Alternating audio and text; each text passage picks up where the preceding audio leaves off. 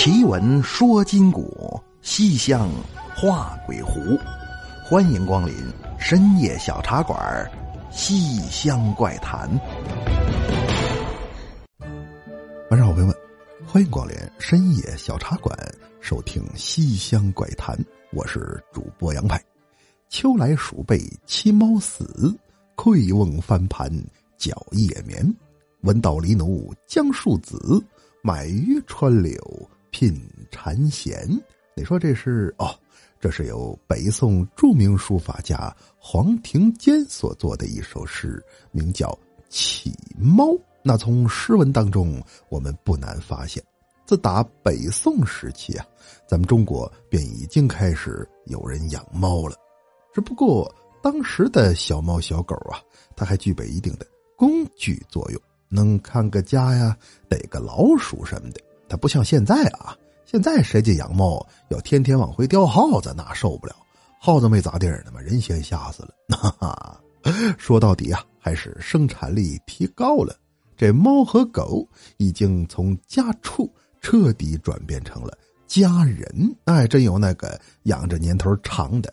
感情深呐，丢了之后那心情就像自家孩子让人给拐跑了似的。相信有家里养宠物的朋友啊，我这么一说，您肯定就都能理解。可是天有不测风云，多老大的小孩他都能走丢了，你更何况是一个不会说话的动物呢？那么说，如果家里的宠物真的不慎走失？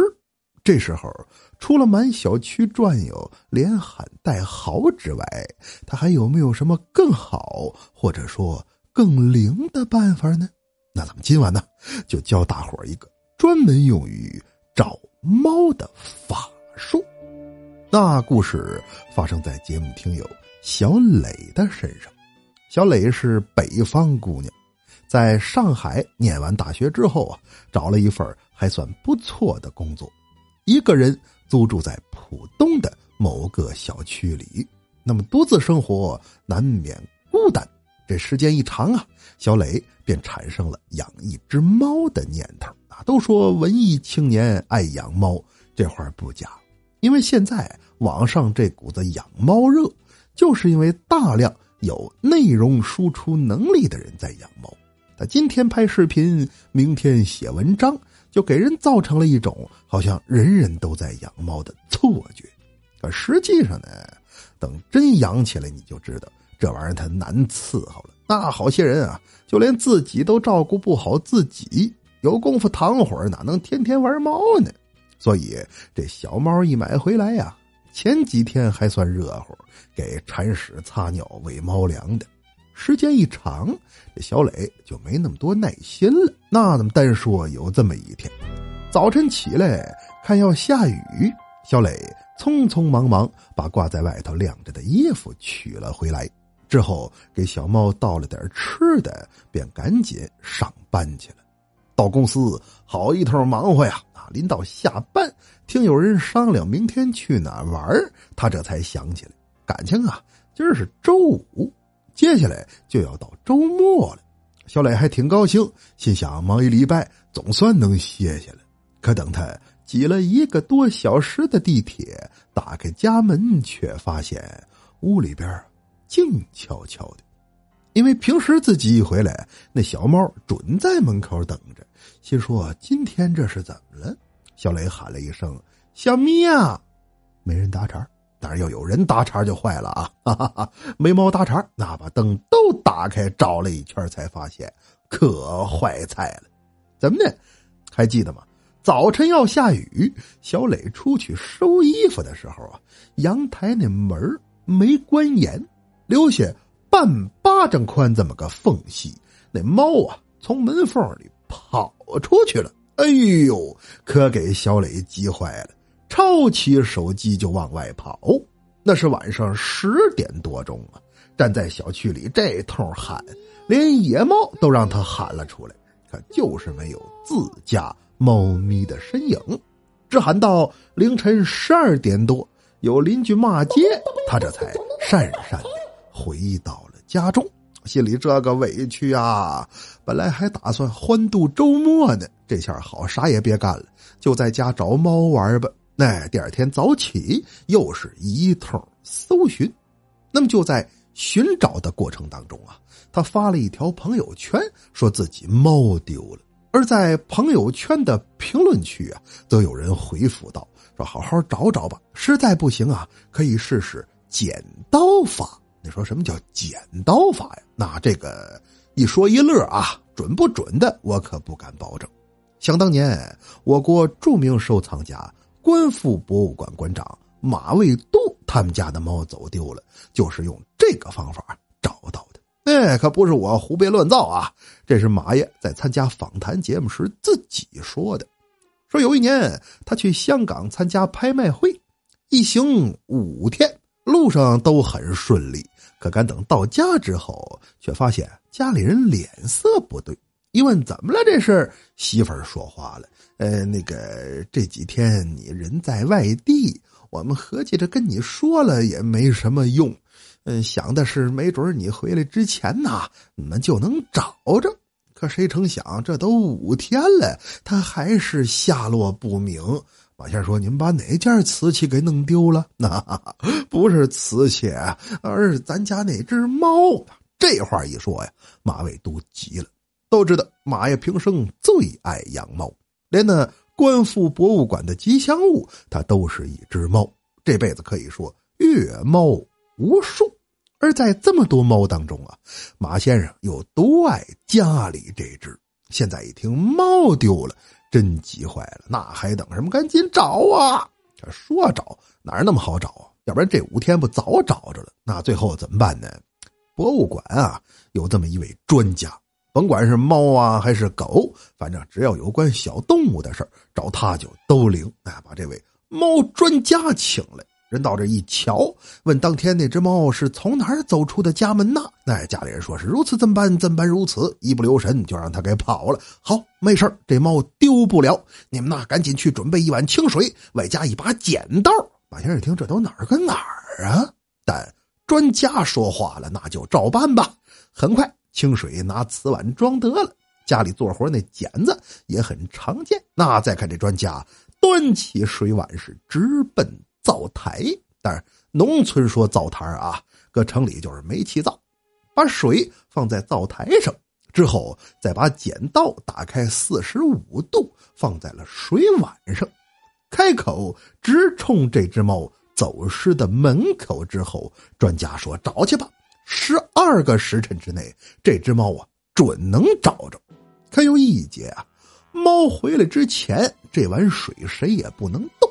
等要真找着猫了，还得抱它绕着碗转三圈此法方才完毕。那说这招灵吗？反正截止到目前啊，马先生家那只猫还活的是有滋有味的。哎，小磊一看，那可以呀，赶紧回家做法吧。这儿弄水掰剪子，开口冲阳台，完事儿啊，还有这么一套咒语。那怎么念的来着？好像是往事不可追，回仿佛冷风吹。当初都是我的错，让你伤心头也不回。回来，我的爱，哈哈哈哈反正那么个意思吧。主要是表达你对猫咪回家的渴望。那那么一溜十三招全都弄完，给小磊啊也累个够呛，因为昨晚。他就没怎么睡好，现在灵不灵的，只能听天由命了。于是小磊便躺在沙发上眯了一会儿。那么睡着睡着，大概是下午六点钟左右，小磊迷迷糊糊的，仿佛听见了一阵鼾声。心说这谁打呼噜呢？睁眼一看，自家阳台上竟然睡着一只猫。这可太令人震惊了啊！难道说那剪刀法它真的管用吗？可等站起身来，仔细再一看呢，阳台上这只猫，并不是他们家小咪，那小咪是只白猫，才几个月大，要不然也不至于从门缝就能钻出去。而这只啊。则是花猫，膀大腰圆，浑身脏兮兮的，一看就是野猫。那小磊说：“猫猫，你看见我们家小咪了吗？你要是看见它了，就告诉他我在家等他呢。”说完话呀，这只猫就跟能听懂似的，一跃便离开了阳台，留下小磊在家是怅然若失啊。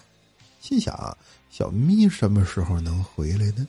站这儿发了会儿呆，刚想进屋拿手机点个外卖，这时候在听阳台，又有猫叫唤。那到那一看，还不是小咪。啊，这回这只猫啊，比刚才那只还脏，是只橘猫，嘴巴头子黑乎乎的，离老远就能闻着身上有那么一股子臭味小磊一看，直抖了手啊！你这法子灵倒是挺灵，说找猫这都来俩了，但它也不是我们家猫啊，我这是有什么地方做错了吗？猫猫，你看见我们家小咪了吗？你要是看见它了，就告诉他我在家等他呢。刚才一样啊，这只猫也是说完话就跑没影了。之后，小磊点好了外卖，坐在沙发上，边看手机边等着来猫。其实这招要真这么灵的话，那有卖猫的应该学习学习啊，上货不用花钱了。哈哈哈哈。等啊等，七点多钟点的外卖，这都快九点了，还没送到呢。那小磊刚想拿手机看看送外卖的到哪儿了，这时候阳台上又有猫叫唤。那这次是一只黑猫，看起来啊比刚才那俩要干净一些，所以小磊盼猫心切的，还把它给放进了屋里。一边摸着头，一边关切的问道：“猫猫，你饿不饿呀？等我给你拿点吃的去啊！吃饱了，你好帮我找小咪。”开了个猫罐头放在地上，那野猫喵喵喵喵喵吃着正香呢。这时候外头有人敲门，哎，打猫眼一看啊，这是送外卖的。小磊把门推开。只见那外卖小哥是满脸的歉意，那他真不好意思啊，电瓶车坏了，所以这外卖给送晚了，给您造成的不便呐，还请。哎，屋里那只是你们家猫吗？那因为给猫喂食这地儿啊，正对着小磊他们家大门，所以外卖小哥一看见这只猫，是满脸的惊恐。小磊说：“不是啊，那是只野猫，跳我们家阳台上来了，我就喂它点吃的。”您怎么了？哎呦我的妈呀！这个猫啊，你可别勒它。昨天晚上后半夜，我上你们小区送外卖的时候，亲眼看着它还有一只橘猫和一只花猫在野地里，也不吃什么玩意儿，埋了骨胎的，整的全身都是血呀！这猫身上有病菌，别再给你们家猫传染了，不就坏了吗？那。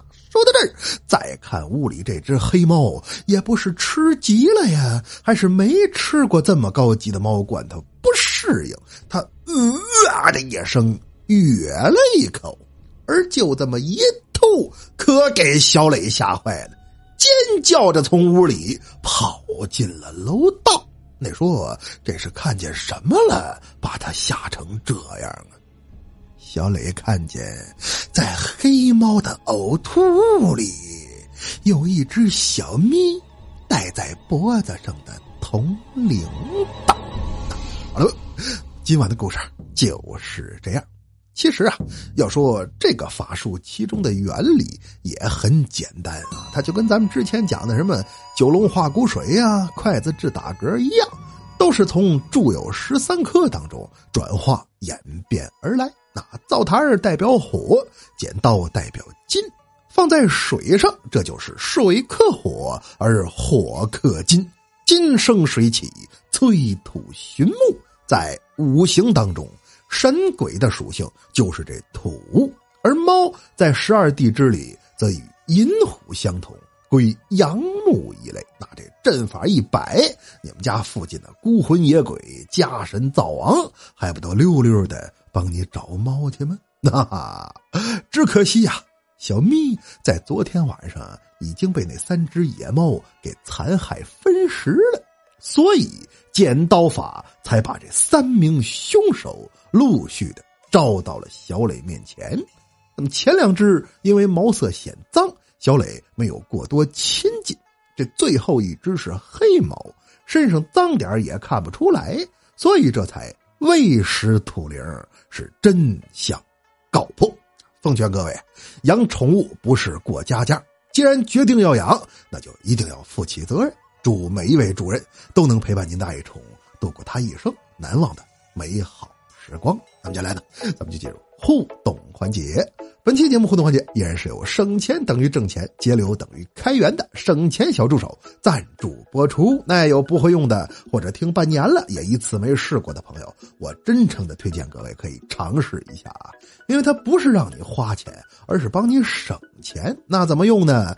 只要在网购的时候把您想购买那件商品的链接发送给他，之后再按照客服的提示来进行操作，之后你会发现。东西还是那样东西，店家也还是那个店家，但价格却比刚才直接买要便宜了很多。而且有的商品成交之后啊，还给返钱。那虽然多了没有吧，但三块五块积攒起来，买点肉一顿，他吃着也香啊。那真诚的推荐各位朋友可以尝试一下，方法是添加微信号幺五六五二二四六零二三。幺五六五二二四六零二三，那有任何不用的地方都可以直接问他，客服二十四小时在线服务。微信号幺五六五二二四六零二三，感谢各位。再来看上期节目大伙的留言，来看果汁分泥瓣留言说：“他说派哥问你个事儿，你最喜欢的茶叶是哪一款？”哎呦，因为我是卖茶的，所以要说最喜欢，还真有点难以取舍啊。如果非要选择一个的话，那我就选有一股浓烈草席子味儿，喝上一口精神抖擞的维他柠檬茶。再 来看爱上乐乐说：“他说派哥之前一直强调深夜小茶馆是大家的儿子，现在儿子长大开始坑爹啦，拉倒吧爹呀！儿子长大了自己挣钱自己花，不偷不抢，也没上你那硬要去，你倒说说坑你啥了？”啊，时间长不回家就叫坑爹呀！那儿子还想当富二代呢，这上哪儿说理去？哈哈哈！开个玩笑啊，亲爷俩可不带生气的，给各位爹道个歉，我保证以后啊，常回家看看，回家看看，哪怕你爹他从来不给你一分钱。哈哈哈！来看天使留言说，他说我一个朋友啊，自以为听过很多鬼故事，没什么可以打动他的。但本人把他引到茶馆来，他说他找到了一片新天地，非要请我吃大餐。派哥，你怎么看？那还能怎么看？我又吃不着，只能扒眼看。吃吧啊！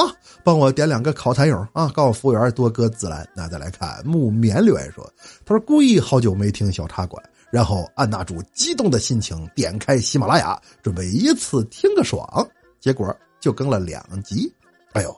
这给大伙道个歉啊，因为我现在是两个专辑轮流做。各位真要着急想听节目的话呢，欢迎喜马拉雅搜索《杨派奇谈》即可购买我的全新专辑了。当然不买也没关系啊，因为我那边合同大概签了三百多集，等那三百集做完，我就回来专更小茶馆了，时间也不会太长。大概三零零零年之前吧，别等了，还是买个新专辑听一听吧，全当支持我，支持深夜小茶馆了。那么书也讲完了，水也喝干了，是时候跟大伙说晚安了。您可以在新浪微博和微信公众平台搜索关注“深夜小茶馆”，关注主播动态，或者添加我的私人微信“深夜小茶馆”五字首字母加上阿拉伯数字三三三，来与我交流探讨。感谢各位，更要感谢省钱小助手对本期节目互动环节的大力支持。